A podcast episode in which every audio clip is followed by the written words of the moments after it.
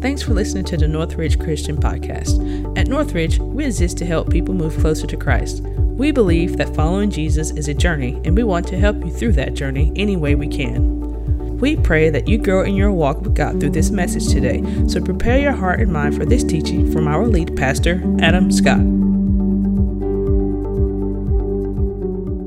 Hey, good morning, Northridge Christian Church. I'm so glad that you guys are here today as we continue this conversation about mental health. Hey, before we jump into that, I want to acknowledge a few people that are in the room. You may not know this, but October is actually Pastor Appreciation Month, and we have an incredible team of pastors that serve right here at the church. I want to invite any of those from our pastoral staff that's in this service, go ahead and stand up right where you are and stay standing up, okay? We got a few of them here. We got some that were in our earlier service. And I want you to know, God has built an incredible team here. Y'all stay standing. These guys are giving their time, their talent, their energy towards serving God in this place, and we are better for it. What I want to do is I want to have a prayer over these folks. So if you're sitting next to one of them, maybe you just reach out and put your hand on their back. If you're not, just reach your arm out towards them, and we're going to say a prayer together for these folks. Let's pray. Heavenly Father, I thank you so much for all those that serve here at the church. God, I thank you for those that give their time and their energy, their resources, God, all they have to this place. God, I pray a special blessing over those that show up Monday through Friday, God, and they're investing in your kingdom right here in this place. God, I pray that you give them strength. I pray that you give them passion. I pray that you give them energy. God, I pray that you open their eyes to all of the different ways that they are making a difference in people's lives. God, as we spend this whole month talking about mental health, I pray that you protect theirs. Allow them to be healthy and allow them to be strong. Allow them to feel your presence with them, but God, also to feel the presence of all of those in this church that are behind them. God, not just the ones that are physically behind them right now, but God, the ones that are there with them in the trenches, that love them, that appreciate them, and that want to serve alongside them. God, I thank you for the privilege and responsibility of leadership, and I thank you for sending the right people to get it done. We pray all this in Jesus' name. Amen. Awesome. Hey, thank you guys very much. Hey, this is week 4 of a 5-week series that we're calling How Are You Really Doing? If you missed any message in this series, you need to go back and catch up, okay? We started out, we were talking about the myths of mental health in Christian culture. Since then, we've talked about things like anxiety and depression. But today, we're going to turn our attention to the discomfort, the danger, and the destruction that comes from living under the constant weight of comparisons. See, I tried to dig deep and I tried to come up with the perfect example for my own life about this, and it took me all the way back to middle school, okay? I wanna paint a picture for you, okay? It's not a pretty picture, mind you, but it is a picture nonetheless. Okay, I know this is gonna surprise you, but this guy right here in middle school, this guy was not cool, okay? This guy was not popular. And this guy had no opportunity to ever be those things, okay? Until this guy got a girlfriend, okay? That's right. This guy got a girlfriend, and apparently that was the threshold between unpopular and popular. I had no idea. And I know that because all of a sudden the most popular kid in school came up to me, and he pulled me aside. And he said, listen, I see something in you. I see potential. You're a project I want to take on. He said, you are this close to being popular. He said, but I can help you go the rest of the way. He said this. He said, if you want to be popular, here's what you got to do. He says, you need to get a shirt, well, kind of like mine.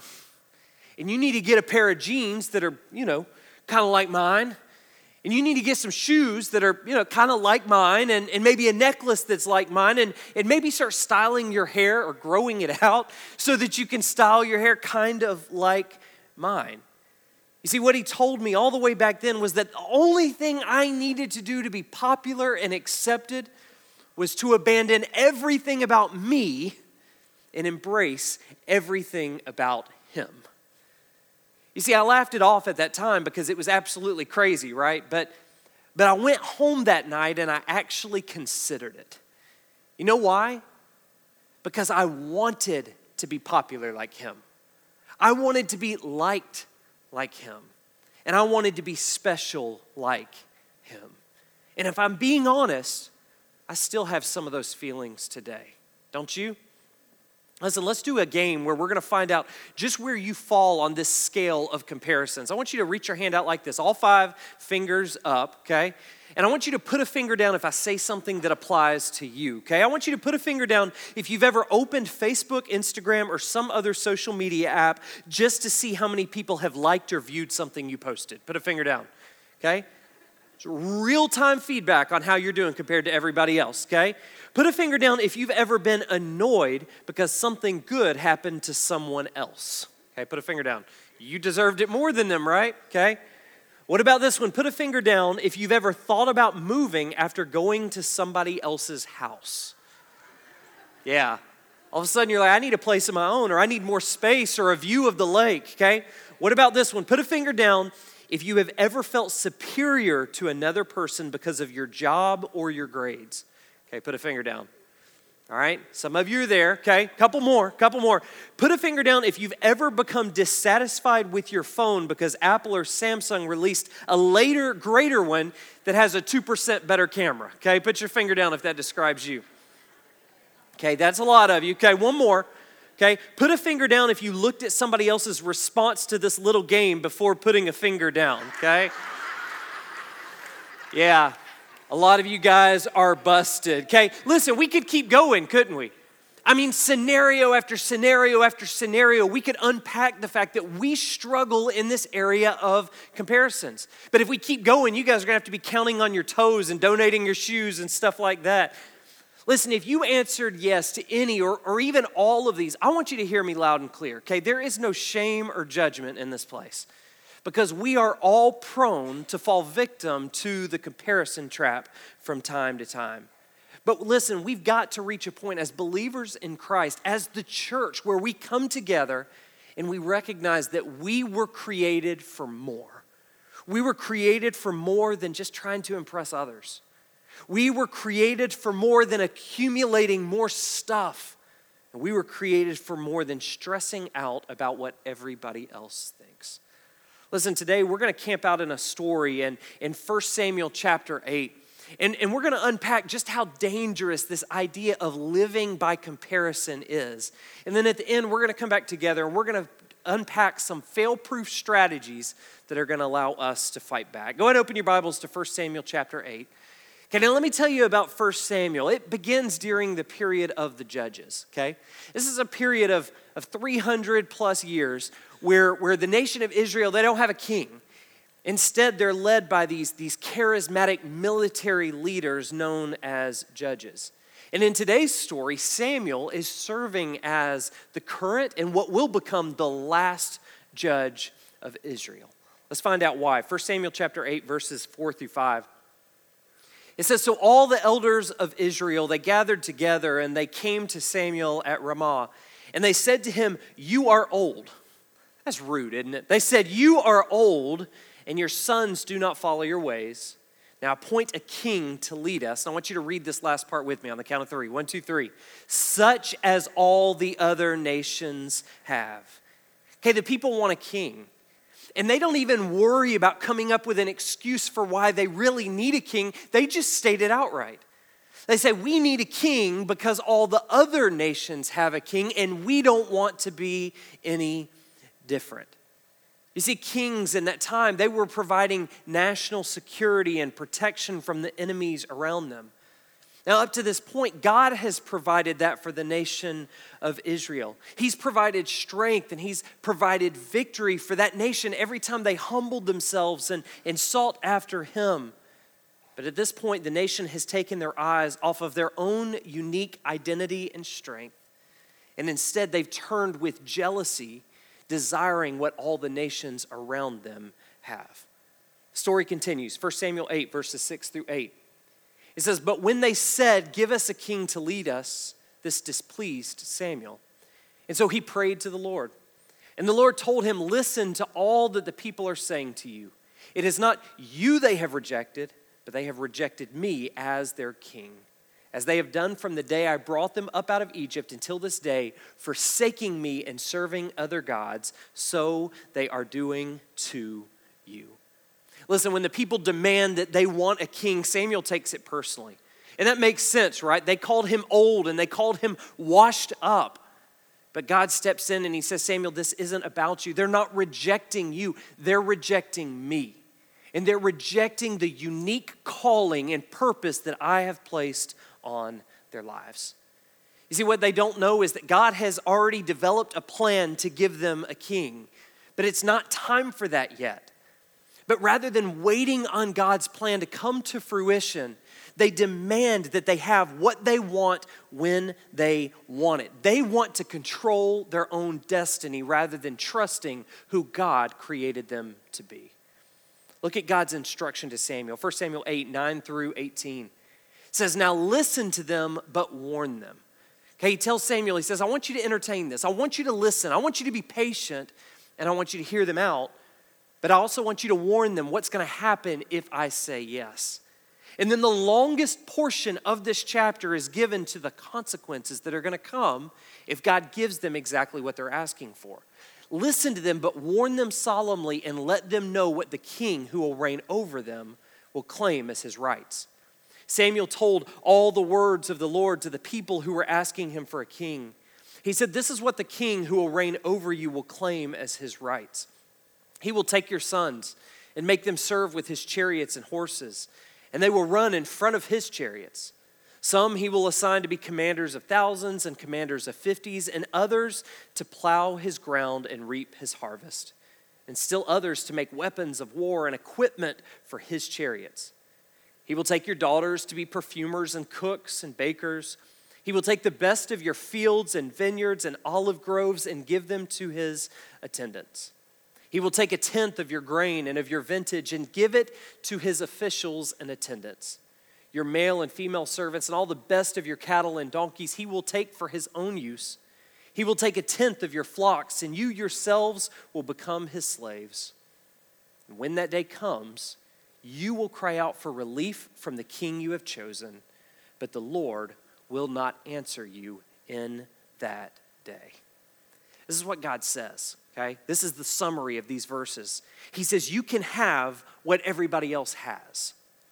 But if you have what everybody else has, it's going to cost you something that I want to provide.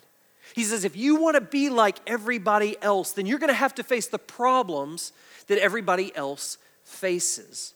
All of a sudden, your money, your possessions, your own family is going to be given in loyalty to the king.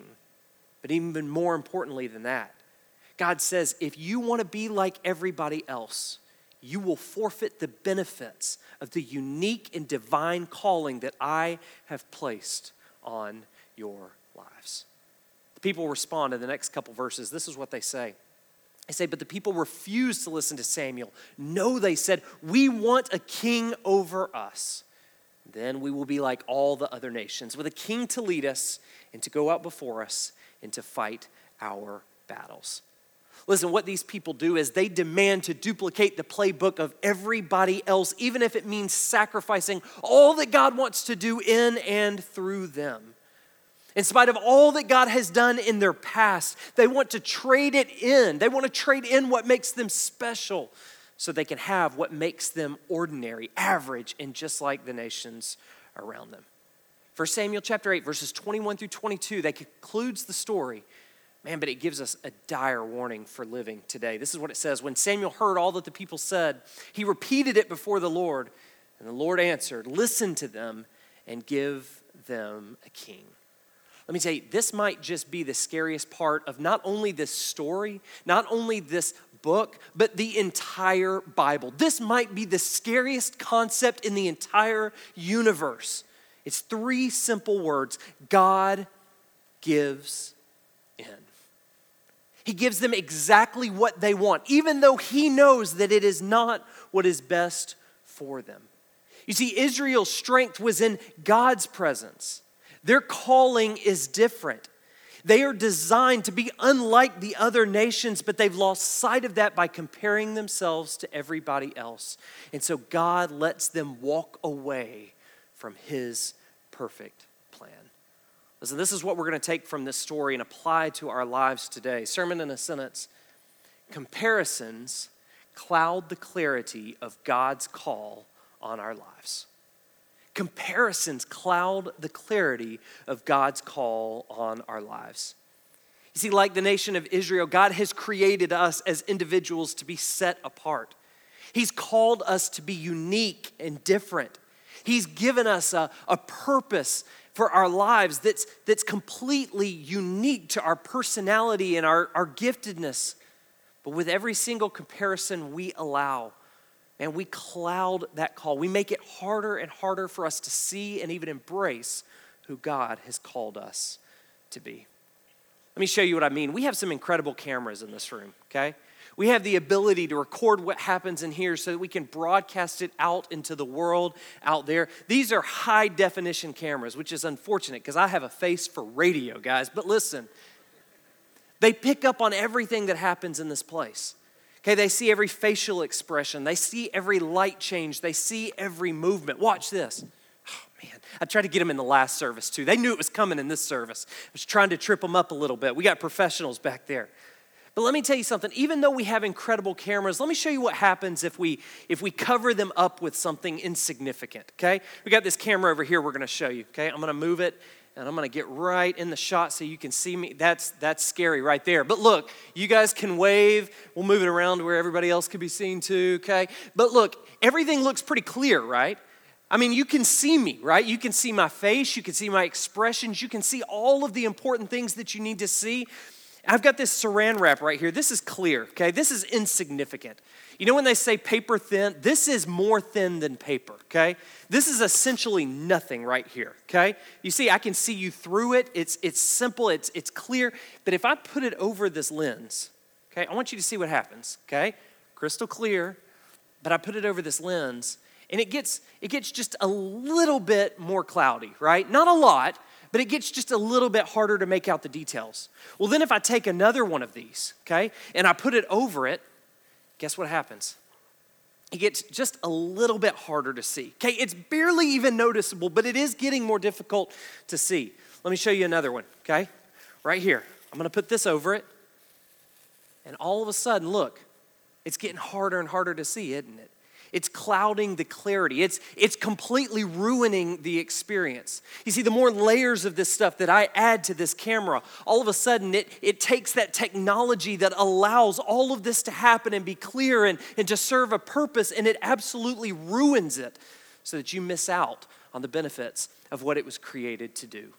Why am I telling you that? Because in the exact same way, when we layer our lives with comparison after comparison after comparison, we make it harder and harder and harder to see with any kind of clarity who it is that God created us to be.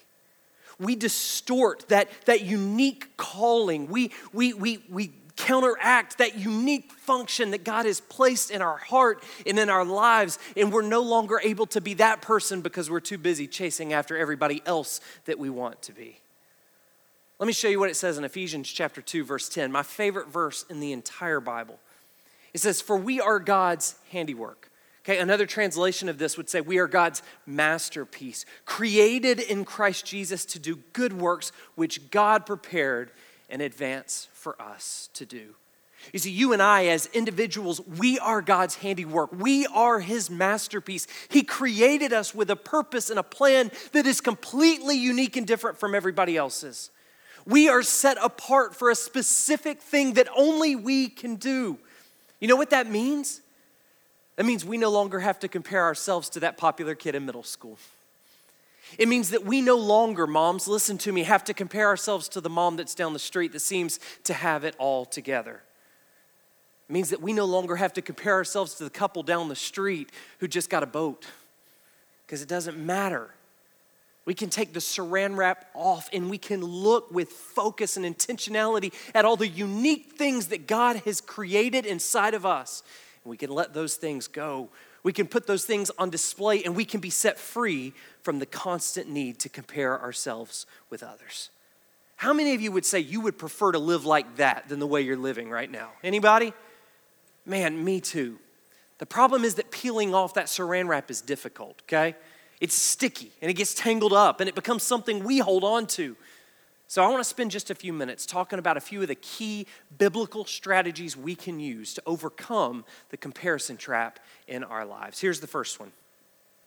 we can practice gratitude. Practice gratitude. It seems so simple, but I'm telling you, this discipline will transform our lives. In Mark chapter 6, Jesus is with all of his followers, his many followers, and he doesn't have enough food to eat. It doesn't look like he or his followers are going to have a meal, but he takes what he has, and he lifts it up to heaven, and he prays for it. And all of a sudden, it multiplies and becomes an abundance to feed all of the people. Let me tell you something. The same thing happens in our minds when we lift what we have up to God and say, God, I want to thank you for what you've given me here. I may wish I had more, but I'm just going to take what you've given me and I'm going to say thank you. And when you do that, man, you allow God to work in your mind to transform you to a place where you experience contentment and satisfaction and even abundance. Listen, this is one of the most effective strategies to fight back against comparisons. Last week, many of us got a free counseling session, okay, on Sunday afternoon. Jamie Gray over here, a licensed therapist, she met with all of us. She fixed all of our problems, okay, in an hour, which was pretty impressive. But one of the things she was doing was she was explaining what self-care looks like, and she unpacked this idea of gratitude. And this seemed to be the one thing everybody clung to, because one of the resources that she made available was a gratitude journal. Okay, if you're anything like me, you've tried gratitude journals before. They basically just say, what's something you're thankful for today? What are three things you're thankful for today? There's only so many times I can write coffee and country music, okay? Like there comes a point where I need something to spark creativity and pull something more out of me, and this resource does that. You see, it gives some phrases that we're supposed to complete. Phrases like, today I had fun when, or something I accomplished today was, or today I was proud of myself because, or somebody I was thankful for today is. It's a powerful resource. We've already added it to our mental health resources on our website. You can access it just by scanning the QR code on the seat pocket in front of you. But I want to challenge you, church. Embrace it for a week. Embrace it for a week. Just spend 10 minutes, 5 minutes if that's all you can give, and just practice gratitude, and it'll transform your life, and it will set you free from the need to compare yourself to others. Here's the second thing we can do. If we want to break free from the comparison trap, we can celebrate others. When something good happens to somebody else, we can cheer them on. Look, when we look at life as a competition, when we look at the fortune of others as our own misfortune, we become incapacitated by the ways that God is working in their lives. But when we celebrate all the things that God is doing in the lives of others, then it frees us up to recognize that we serve a God who has enough love to go around. That's what it says in Philippians 2:3-4. It says, do nothing out of selfish ambition or vain conceit. Rather, in humility, value others above yourselves, not looking to your own interests, but each of you to the interests of others. It says, do nothing out of selfish ambition. Fight against vain conceit. Fight against the comparison trap by putting other people first. That's why the Bible tells us to rejoice with those who rejoice. Listen, folks, we are not losing because somebody else is winning. Their calling is different. We can celebrate their success while pursuing our own. And when we do that, it frees us up to experience and embrace our own unique calling in a way that we would never be able to do it otherwise. Listen, there's one more fail-proof strategy that will allow us to break free from the comparison trap, okay? But this one is tough. This one is more difficult than all of the others, but you can't boo because it's Pastor Appreciation Month and you're not allowed to do that, okay? But I'm telling you, this one requires some skin in the game because this is difficult. It's simply this. We can set boundaries. We can set boundaries. Set boundaries around what? Around anything and everything that threatens our mental health by drawing us deeper and deeper into the sickness of comparisons. Let me tell you where those boundaries are going to fall for most of us in the room. Okay, there is study after study after study that reveals that people feel worse about themselves after they spend time on what? Social media. See, social media, it tempts us to conform to the lifestyle, to the look, to the spending habits, even to the priorities of others. That's why Romans chapter 12, verse 2, it says this. It says, do not conform to the pattern of this world, Do not conform to the pattern of Facebook. Do not conform to the pattern of Instagram. Do not conform to the pattern of TikTok, but be transformed by the renewing of your mind. And then you will be able to test and approve what God's will is, his good, pleasing, and perfect will. Let me tell you something. It is almost impossible to be satisfied with your own life when you're constantly looking at what everybody else has. And so when we eliminate social media or when we pull back and limit our access to it, all of a sudden it frees us up to spend time thinking about the blessings and the accomplishments and the responsibilities that God has given us. It reduces the number of reference points that we have to compare ourselves to others. Setting boundaries is the strategy for how we fight back against comparisons. Listen, let me tell you something. It's okay to not be okay. It's okay to not be okay, but it's not okay to stay that way. If we struggle in this area, and I do, it's time that we fight back. It's time that we deal with the mess that's in our heart so that we can experience the clarity of God's call on our lives. Where are you vulnerable? Where do you need to fight back? Listen, this world needs what only you have to offer. God created you and nobody else like you. This world needs to experience your passion and your giftedness, your heart, your strength, your commitment to Him, your love for others. Let that be enough and let everybody else pursue their own calling. Let's pray. Heavenly Father, I thank you for creating us with purpose. God, life without purpose doesn't have any meaning, but you've given us all a purpose and it's all different, God. We all run in different directions and that's good because you've called us to do that. God, I pray that you fill us with a contentment and a satisfaction to be running towards what it is you want us to run towards. God, I pray that you give us an ability to lean into your plan and your purpose for our lives, to embrace who it is that you've created us to be and to stop pursuing what everybody else has. God, I pray that if there's an area of our lives where we can become better and we can become stronger, I pray that you convict us of that. But God, let it be about you and us. Don't let it be about everybody else. Allow us to put down the comparisons and live out our lives the way that you have called us to. God, use us to make a difference in the world around us. We pray all this in Jesus' name. Amen. Hey, I want you to know that nobody is immune to this, okay? There's nobody in this room that doesn't struggle with comparisons at all. Okay, yesterday I was doing a wedding, and it was a wedding for somebody in our church in Jackson, and the reason I was excited about the wedding is because they told me I could wear blue jeans, okay? That's all I needed to know. Sign me up. I'm ready to go. I don't want to squeeze into a suit. And so I was there, and I was doing the wedding, got blue jeans, and I got boots on, and then I'm looking at all the other guys. They're wearing cowboy hats, and they've all got boots. It was like a Yellowstone wedding, okay? But all of a sudden, while I'm standing on stage, the bride's coming down. Like, everything's perfect. The music is wonderful. The family, there's so much love. You know what I was thinking about? Man, I had boot envy, okay? Those guys had some nice boots. They were much nicer than my boots. Mine are 2 years old. I wear them every single day. If I don't wear them, you guys get mad about it. You reach out to me. I wore a different pair of shoes one time, but I got boot envy. And all of a sudden it hit me while I'm standing in front of this crowd of 150 people. I'm sitting here comparing myself to others, and I have to preach on comparisons in the morning. Because we all struggle with this. In one way, shape, or form, this is a struggle for all of us. Maybe you're like the nation of Israel. Maybe you're like me. Maybe there's a specific area of your life where you know this is a struggle for you. Maybe you want to surrender that to God over the next few moments. Maybe this isn't a specific area of your life. Maybe it has plagued your entire life. Maybe you say, I just live my life this way now. I just live my life constantly comparing myself to others, measuring my value and my worth by what I see in other people. And I just need God to come in and completely do a heart transplant on me so that I can experience the freedom of His calling, His purpose, and His presence in my life.